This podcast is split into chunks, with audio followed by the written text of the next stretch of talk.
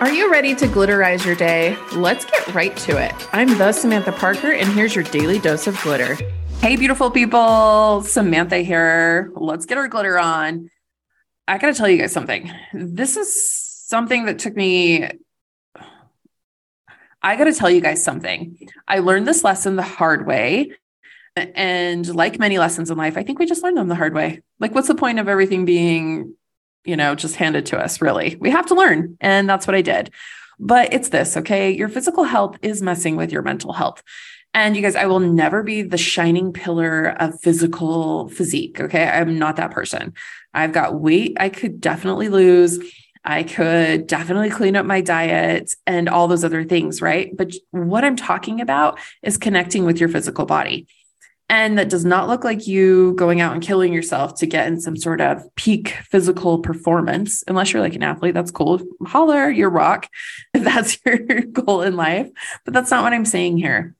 You've got to connect with that physical body. One of my biggest aha moments came in the shower, and it was really odd. Like, I could hear my heart beating really, really loud. And I was having one of those days where I'm like, oh, Samantha, you're so fat. You're so this, you're so stupid. You're fucking ridiculous. Like, why are you even doing this? I don't know what this is, but that's where I go. And I could just hear my heart beating, and it was beating so fast and so loud. And I had this epiphany that there is actually an organ in my body that's only existence is for me. The only thing it is designed and like made to do is keep me alive. And I don't actually even have to think about it. That's pretty fucking awesome. So the next time you're having a bad day, I want you to connect into that physical body. I want you to put your hand over your heart, and I just want you to feel it beating. And seriously, I promise you're going to be filled up with so much love, because something cares about you so much that when you die, it dies.